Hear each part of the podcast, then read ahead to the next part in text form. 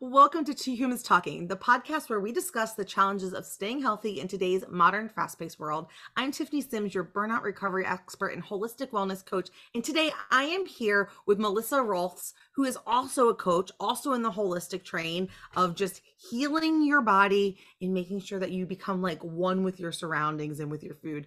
And so, Melissa, share with the people like who you are, where you're from, um, just a little bit about you. And yeah. So I'm a Midwest girl originally, but I'm in Arizona right now, which is lovely.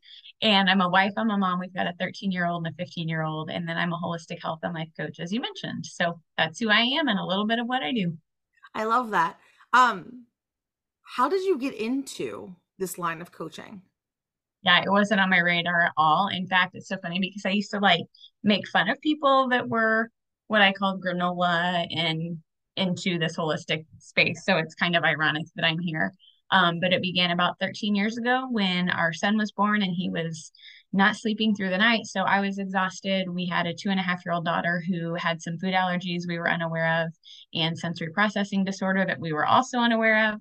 My husband was traveling for work, and then I had just gotten diagnosed with PTSD from childhood trauma. So that was like the perfect storm to reevaluate everything and learn about holistic health and how to help our family like sleep and get rest and work through all of the things that we had had kind of come up against. So that's where it began. Oh, that's so fun. Fun in that ironic kind of way, you know what I mean? So fun to talk about, but fun to, not fun to live through. Look back on. But you know, I'm really glad that you brought that up because so often it's so easy to look back on your story and and like have those aha moments and those like moments of like i'm really glad that happened or that was hard but like i'm glad we're here now. But it's so true being in it you don't know what the future holds. It's just hard. Super you, hard. do you mind sharing a little bit about that? Because i think that that's really realistic and i think mm-hmm. that that gets overlooked so often in the conversation of quote unquote getting healthier yeah, totally. And I think it was hard too because I had been this professional working woman who, when we had kids, I decided, we decided that I would be home with them. And so, in a way, I think I felt demoted almost on top of it. So it was lonely and exhausting. And I think I was just feeling like a failure in all of that. And so, thankfully, I think for me, all that happening kind of gave me something to do. I'm very, um, what's the word? I like projects. I like things to do. I like ambitious. so it kind of gave me some challenges to work towards. And I think that was really helpful because it was a new way of doing things, but it was hard. It was exhausting. It was lonely. And yeah. Did you feel grateful for having something to work on then, or do you see that as a gift now? I think at the time, like I remember when I got the diagnosis, there was a sense of relief of like, okay, I know what I'm working with. This has a name. I can figure it out. Like that provided relief. So I think that combined with like the project and something to work towards, I think at the time I felt that, but looking back, I still do as well. So you mentioned that you got diagnosed with PTSD from a childhood trauma. Like what kind of things were you experiencing? Like were you what were you telling the doctor? Like, what was that process of getting that diagnosis?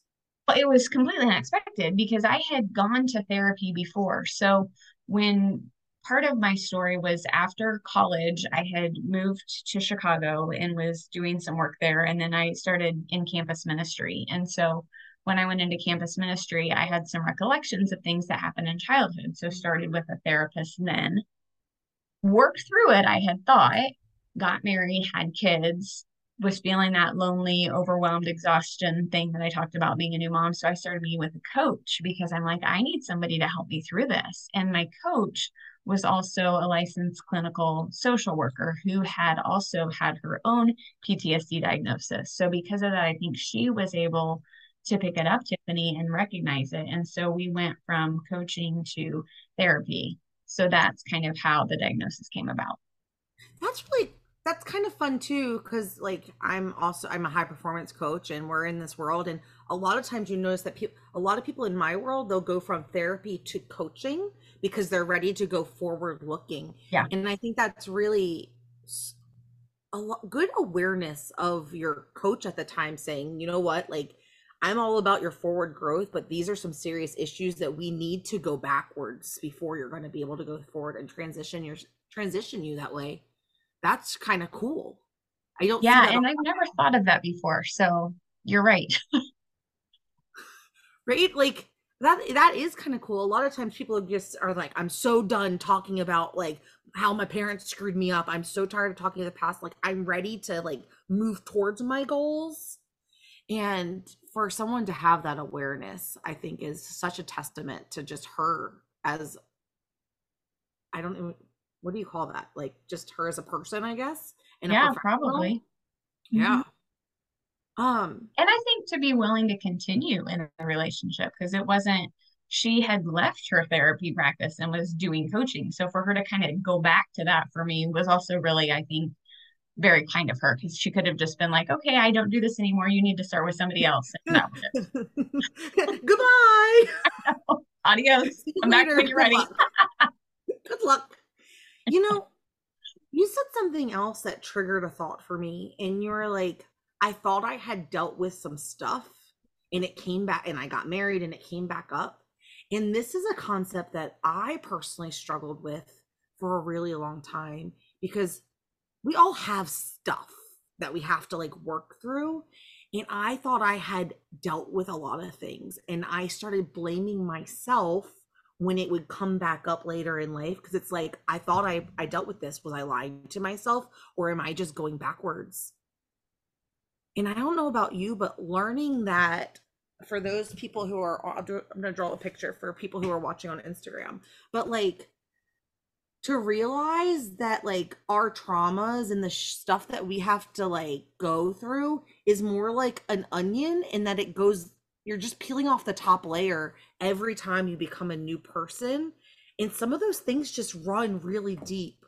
And having for me learning that each new version of myself was going to have its own healing journey with some of the crap that i lived through was one a really like took me a really long time to realize that i wasn't broken. And then two was such a gift to realize that I wasn't broken and I wasn't messed up, that that was just how life goes. Did you experience that too? Like, did you beat yourself up? Totally. Cause I, I mean, I thought like, oh my gosh, I, I've gone therapy. I should be done. Like I should cross that off the list and not have to work yes. with it. Right. Yeah. Yes. So if you're listening right now and you are going through something that you thought you dealt with, like, I just want to share with you that you're normal and that you're not broken and it didn't mean that you didn't deal with it before. It just means you have a lot of new data points now that you have to deal with different parts of it. Mm-hmm. and you may be doing that the rest of your life. Like it may pop up over and over again. And I it might that. and feel a little bit different but it it will still pop up right? Like have you heard that phrase new level new devil or something yes. like that? Like i think that's kind of how it goes You know, I never really thought about that because I've I definitely have recognized that quote in like being true in different areas of like my career where it's like, oh, new level, new devil. All right, let's go, strap in. But I never thought about it in terms of me dealing with like some of my deep rooted roadblocks. Mm, I like that. And I think it's interesting too, Tiffany, too, Tiffany, because it's like you deal with that stuff and then you're in a situation where it's triggered and it's different like you know that it affects you and you know why but it just is different. And so i think that's always interesting too especially with the holidays coming up like family can be really triggering right in different situations and places. And so i don't know like i think that's just maybe something to be aware of too like you might still be triggered. It just might look a little different because you're at a different layer in your onion. Yes is this what growing up means? Like this wisdom? This, I feel so wise. That and when you're buying appliances, and you know, doing like housework things, yeah, probably. when you say so speaking of like that, today I was at the grocery store and I felt caught myself complaining that a can of corn was a dollar nineteen. And I was like, I'm officially old. Because I said I was like, I don't want to pay a dollar nineteen for a can of corn. Like this is ridiculous. And then I was like, oh my god, like mm-hmm. I'm officially an old lady. I'm complaining about the price of canned goods. Or if you're not complaining about that, we're probably complaining about gas because it's ridiculous. I am very fortunate. So I work from home. So I don't, not that I don't leave my house, but I don't fill yes. up the way I used to. So yes. I'm very grateful for that. Now, yes. the PTSD stuff, and then finding out that your kids were having his own, his, right? Your son, her, her was having yeah. her own issues. Like, how did that affect how your family, like, lived their day to day life? Yeah, well, I think again, it was a relief because I was like, okay, this makes sense. This is why she's fussy. This is why she's having trouble napping. This is why. Like, it was like this whole eye opening experience of, oh my gosh, the food is playing a part, but also like with the sensory stuff, like her brain is just not interpreting the sensory the right way. So we needed to kind of rewire those pathways. So we found a great OT that we took her to and we did chiropractic and like all of those things just made such a big difference. So it really like looking back, it really changed us for the better. But at first it was like, oh my gosh, I've never done any of this before. I didn't have any of this growing up. Like, what is going on? now, with the food, did mm-hmm. how old was she when all of this happened? Two and a half. Two and a half. So like how did that was your was your family on board? Was it an uphill battle? Like how did you learn what foods didn't agree with her versus the ones that were supporting her, feeling her best? Like how do you how does that even work? Yeah, we went to an allergy clinic and we did testing and they helped us navigate that. But we decided once we got the results back, it was like, okay, this came from somewhere. It probably came from me. So I got tested, had the same allergies. So we just made that decision. I don't want to be making all these meals for everybody. We're all just going to go gluten free, dairy free because it's easier for me as the cook. I have the issue. Daughter has the issue. Son probably has the issue, but we probably don't need to get him tested. And husband, sorry, you just have to get on board. I love that. I love that a lot. I too, like the fact that they were so young was really helpful because they didn't argue. It was just kind of like, this is how we do it. This is what we do. You know what I mean? Whereas I think if we were trying to do it with them as teenagers where they're now, it might be a little bit more challenging. Well, I also really, I, I probably, probably because like you, you live a life a certain way and you mm-hmm. have your favorites, and then to be told that you can't and not really have that mind body connection yet for it to know that it's not that you can't, it's that you just aren't really going to feel well and you want to choose not to because you don't have that awareness yet. But I really love that you're like, this is going to be the change for the family because I think too often, and this is this is just my personal opinion. Um, I think too often when someone in a family has an intolerance or an allergy, like everyone expects them to work around their preferences rather than the household being a safe place for them to be able to eat and be a part of everything. And a lot of people who have food intolerances feel like they're on the outside trying to make sure everyone else is taken care of. And like it, it I feel like it should be the other way around. And so I love that your whole family was like, nope, this is just how we're going to be from now on. Thank you. And it's interesting too, because we just had an experience with our son's he's in seventh grade and his science teacher just did this big friendsgiving for the classes and she had like people sign up for things and i wrote back and i just explained you know we have these intolerances. And she was so kind. She's like i really want him to feel included. Where in the store can i find these things for him?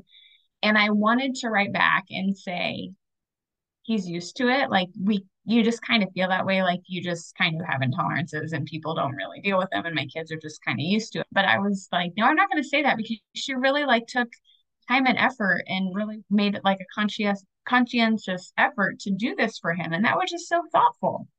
Yeah. So um i rent my basement and the um, family who lives down there the daughter has a lot of food allergies.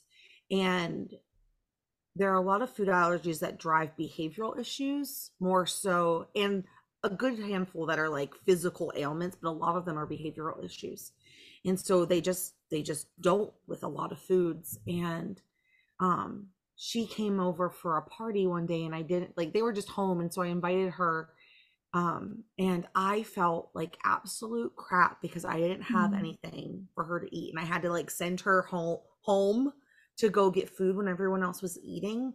And her mom was just like, oh, she's used to it. And I'm like, but I never want someone to feel like they either have to bring their own food to my house or part of things. Life is hard enough. Like, but as a society, it's so normal to make the person who's the outlier accommodate everyone else rather than a group making it a safe place and an enjoyable place for those people who just need a little extra attention.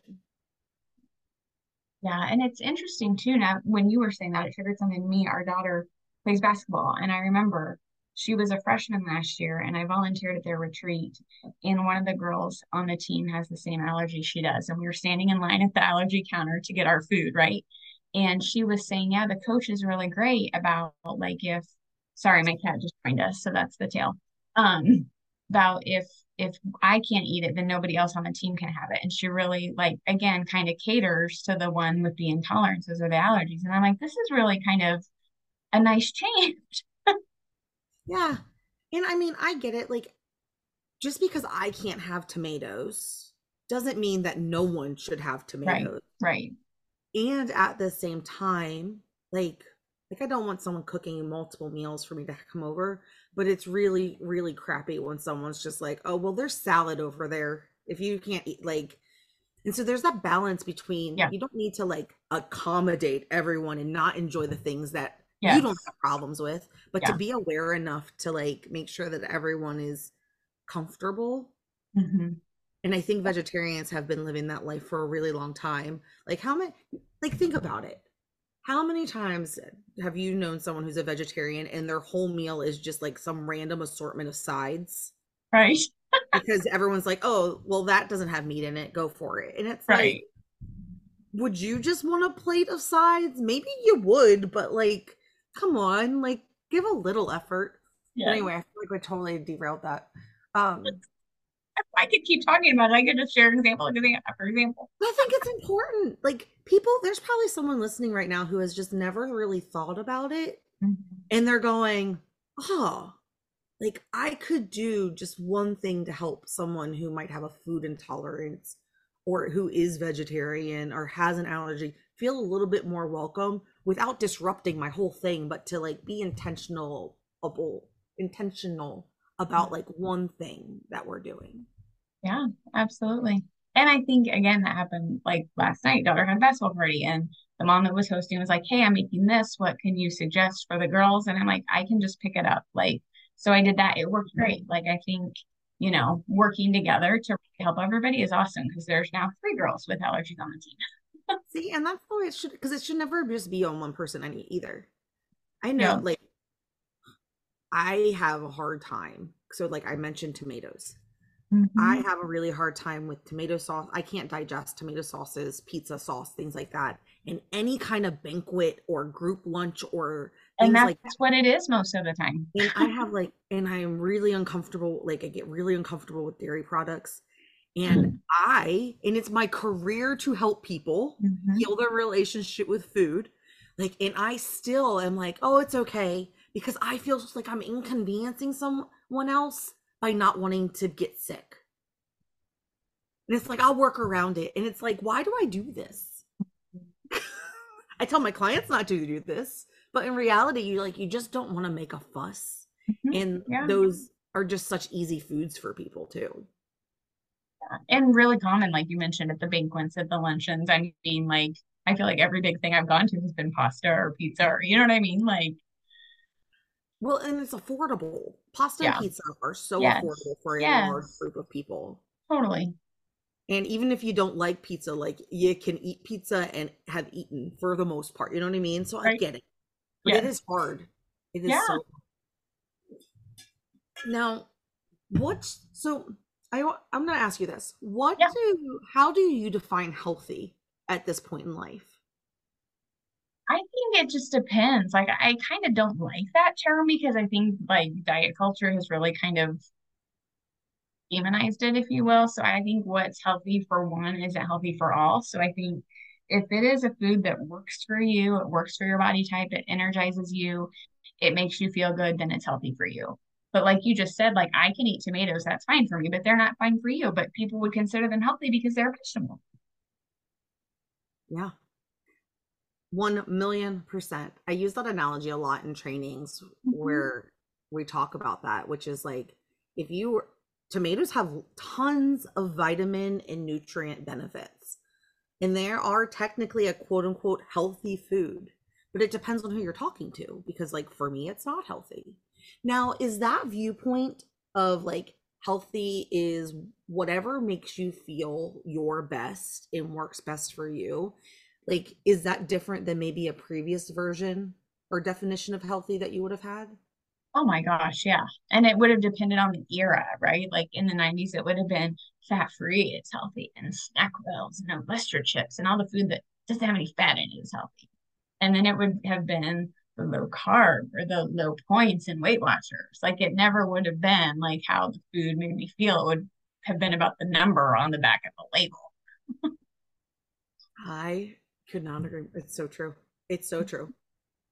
Do you know? So totally again see i told you that this that we were going to talk like we were sitting there having lunch and this is exactly how it would go and here we are and here we are um but it's so true and it, the more so like as a business owner for those of you who do, are not a coach and do not run your own business like you become all the hats every department you think you're going to become a coach and you're going to help people with their weight loss or get perform better at work and you did not know that you were going to be fulfillment hr customer service, logistics, marketing. marketing, right? And I cannot tell you the more I learn about marketing, the more upset and disgusted I get when I walk mm-hmm. into the grocery store.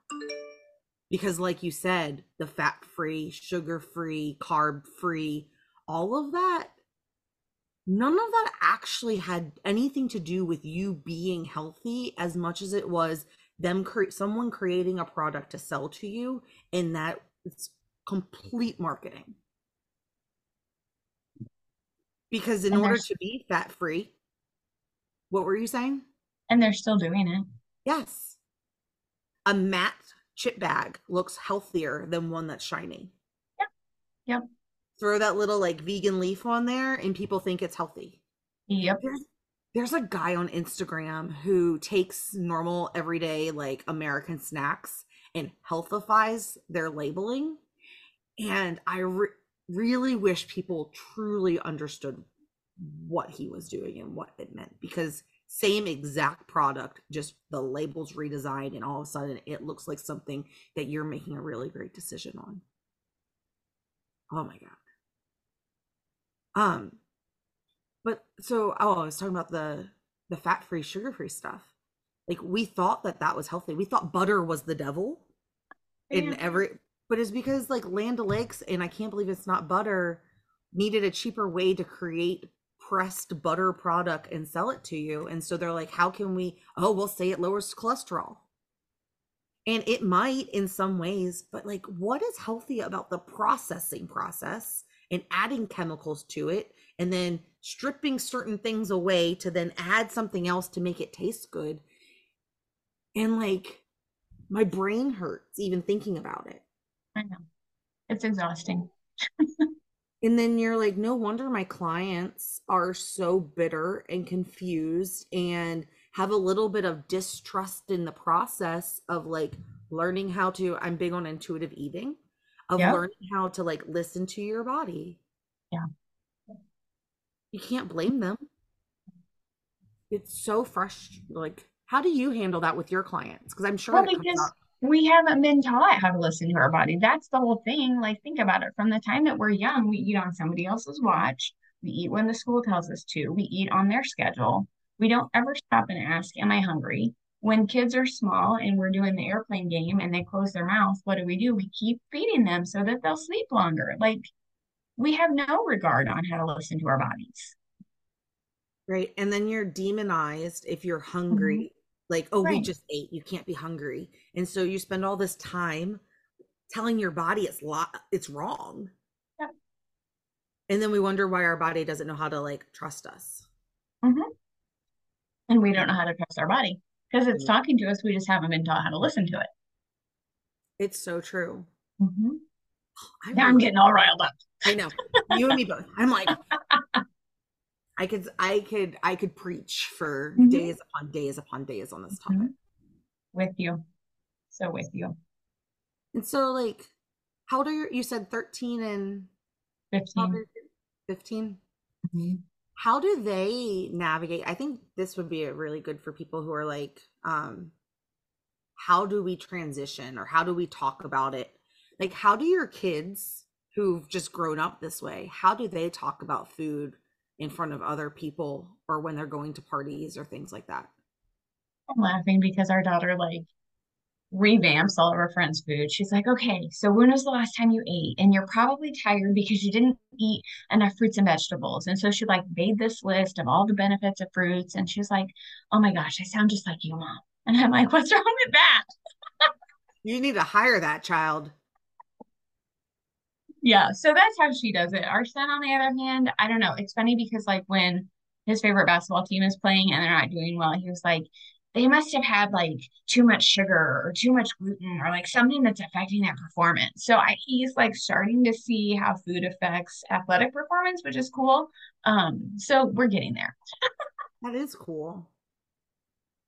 So how okay, here's something that I know that someone's wondering. Yeah. We've been sitting here and we're we're kind of talking about ourselves. We're kind of all over the place, and we started off talking about like your kids getting these diagnoses and learning that they had food issues that were contributing to some of their physical mm-hmm. ailments. Yeah. Like what things were you noticing that made you ask the questions? And then um how did you know it was working? Mm-hmm. I wasn't asking questions because I was so exhausted and overwhelmed. It took somebody pointing it out to me and being like, okay, this is what I see like the dark circles under the eyes, the like lack of focus, the behavioral issues, the whining, not napping, like something might be a little bit off. And I'm like, okay, what are you thinking?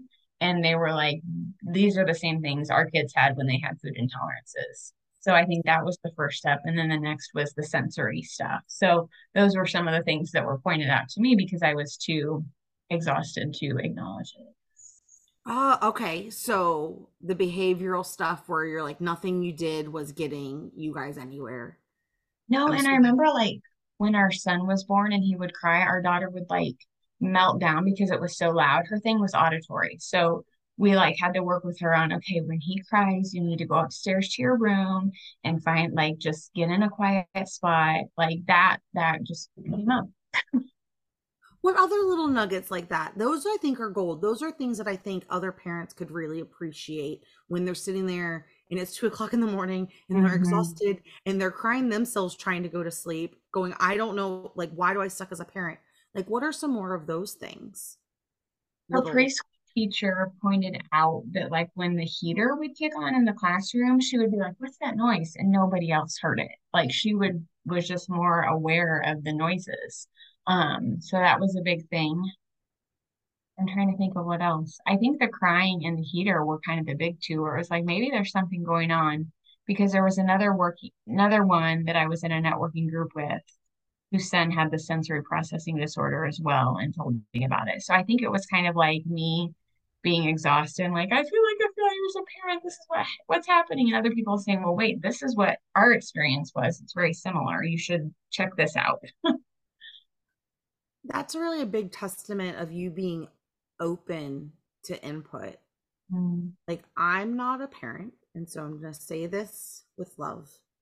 Um my observation is especially in those early days like it's so hard for a new parent to take advice or suggestions because it's almost like I can do this. Like, I don't need your help or I'm not a failure. I'll figure this out on my own. And so the fact that you were actually able to like hear recommendations as not a you're failing, but like, have you thought of this and being open to those opportunities for like improvement, I think is a testament to you as a person because not everyone is able to do that. Thank you. I think part of it was the relationship I had with the people because they were close. I mean, they weren't just like random strangers. And I think they had kind of had that place where they could speak into my life and I trusted them and I knew them. And I think too, like I was just so in such a place of like, I just need some help. Like, what, who can help me? And for somebody to like reach in, I think kind of meant a lot. I love that. So, what were some of the f- first changes that you made? Diet is all diet. okay. So, what does that mean? Yeah. like? We cut out gluten, we cut out dairy, started eating whole foods, cut out like the processed foods, and started eating more whole foods, more natural foods um, really trying to do that and saw huge changes. Cut out the food dyes, all there. the stuff. Food. I was going to ask you for someone who might not know what a whole food is. Like, how would you define whole foods to someone? Food in its most natural form. So think of um, foods that that aren't really processed. Your fruits, vegetables, nuts, um, obviously meat has to be. So like grass fed meat because the cows in their natural environment they eat grass. That's natural for them right? So food in its most natural form. I love that. Okay. So now that we got that part you mentioned dyes. How do you what kind of advice would you give to a parent for navigating food dyes in snacks and foods and what that was like Get rid of them. Um, surprised by anything? Oh, I was surprised at how every kid's food had it in it. And I think it goes back to that marketing. Like every food that I thought was good and healthy for my kids had the dye in it. Yogurt being a great example. Like, oh, they'll like this. It's yogurt. It's good for them. No, it's not. Like it's got dyes and high fructose corn syrup and syrup and a bunch of stuff that's not nourishing them at all. I don't know where I shared this it may have been on a podcast earlier this month, but I was recently shopping for pickles. Oh yeah, they have dynam. Pickles. Why do my yellow why do mm-hmm. my pickles have yellow 5 in them? When they're supposed to be a cucumber and some vinegar? Yeah. Right. And I can hear my younger self being like, What is wrong with you? It's not a big deal. Obviously, it's healthy if it's in your food, it's not bad for you if it's here because that I truly believed that. I did too. I truly believe that if it was in the food, it couldn't be bad for me right. because how could someone be selling me poison? Right. And it turns out that that's not necessarily true. It just has to be under detectable levels, certain detectable levels, and it's not regulated. And they yeah. add food coloring to make it more enticing, to make it look fresher. Mm. And you're just like oh my goodness. And then we wonder why kids can't sit still or why adults are tired at three o'clock in the afternoon. Yep. It's ridiculous. It's ridiculous. I just earlier today was talking with a woman in the uk this is shocking she's from the states lives in the uk and she was like when i go to the grocery store they have these certain countries aisles and in the american aisle Food dyes are not allowed in the UK, just so you know that. But they will import Lucky Charms, which have dyes in them. And they will put a label over the American label with all of the warnings and all of the things that happen when people eat Lucky Charms and the dyes and what's associated with them. And I'm like, you're serious? This is legal. This is produced here in the States. It's on our shelves, no labels at all. Yet when they import it to your country, they put a warning label on it for you. They cover up our label and they put a warning label on it for you. That's in, like, I, I can't get over that. It boggles. I learned this last week or the week before. I didn't know this, but in like European countries, like Heinz and Kraft and all mm-hmm. of like they're yeah. global companies. They yeah. have different recipes mm-hmm. for American manufacturing than they do for other countries. And it's like if you already have the recipes in a they like U- European approved form where because like you said the UK Europe they have a lot yeah. more food restrictions yep. if protecting yep. their people then why are you not just making that for everyone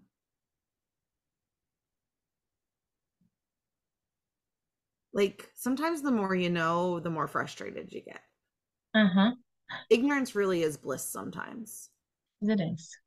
But ignorance also leads to not understanding why you don't have control of your cravings, why you can't stop eating, why you like can't lose weight to save your life, why you're always uncomfortable, why all your joints ache, like why we're not sleeping, why your kids are acting up. like Yep. Mm. I'm just gonna pause there for a second because I just like how? How is it okay?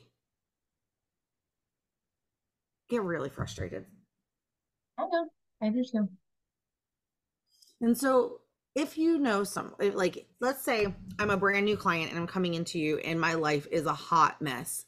I'm tired, I'm grumpy, I can't like get control of my cravings, my kids are off the walls what would be like the first three steps that you would recommend to me to like help me guide me in a path of of like getting my stuff together? Yeah i think the first thing is like what are you eating right now? Like let's just do an inventory of like what is your baseline where you at? And let's come up with some simple swaps that are going, going to serve all of you better um, I think that would be the main thing. I think the next thing would be to figure out, okay, why can you not lose weight? What's going on? Is it stress? Is it sleep? Is it hormones? Is it food intolerances? Like what's what's going on there? Figure that out. And then I think the next thing would be let's figure out your relationship with food. Like are you turning to it to nourish you, to energize you, or are you using it to feel better or to give you energy like what's what's going on there perfect i love that i'm very similar i have a very similar approach to figuring things out and so mm-hmm. if someone was like in this conversation and they're like pins and needles, like I keep trying to crawl into the screen to get closer to you in this. I'm like so in our conversation right now. But how would someone connect with you outside of listening to this? Yeah, my website is free, the number two, the letter B coaching.com. So free to be coaching.com. There's resources there, there's my socials, email, all the things. Cool. Um, anything going on right now? Anything that you're promoting or you're putting out into the world? I also have my guide to Feel Good Without Food. It's an amazing resource that talks a little bit about what we've shared here today, like how to feel good without food, how to find those cravings without turning to food for the need for that. So the link should be in the show notes. Oh, I love that a lot. Um, are you on social if people wanted to connect with you there? I am. I'm on Facebook as my name, Melissa Rohlfs. I'm on Instagram at free to be underscore coaching. Awesome. So while we wrap up, is there anything that you wanted to share today that maybe we didn't talk about or any final words of wisdom you want to leave the listeners with? I just think the biggest thing for me, Tiffany, has been replacing judgment with curiosity. I think if we can stop judging ourselves and stop criticizing ourselves, and we can come and ask questions like, why did I react that way? Why did I do that? What prompted that? I think that can really shift things because then we start to kind of figure out, okay, maybe this is off. Maybe this is triggering me. Maybe this is an area that I could improve on. So I love to replace judgment with curiosity, not only with food, but like everything else in life. It's really powerful, even in bad traffic. It's so true. so true. I love it, love it, love it. So I, we're going to wrap it up there. Thank you all for listening. Share if this was really impactful. I would love for you to share this with a friend and send them a little note that says why you were thinking of them and why you sent it over. And with that, I'll talk to you guys next time. See ya. Bye.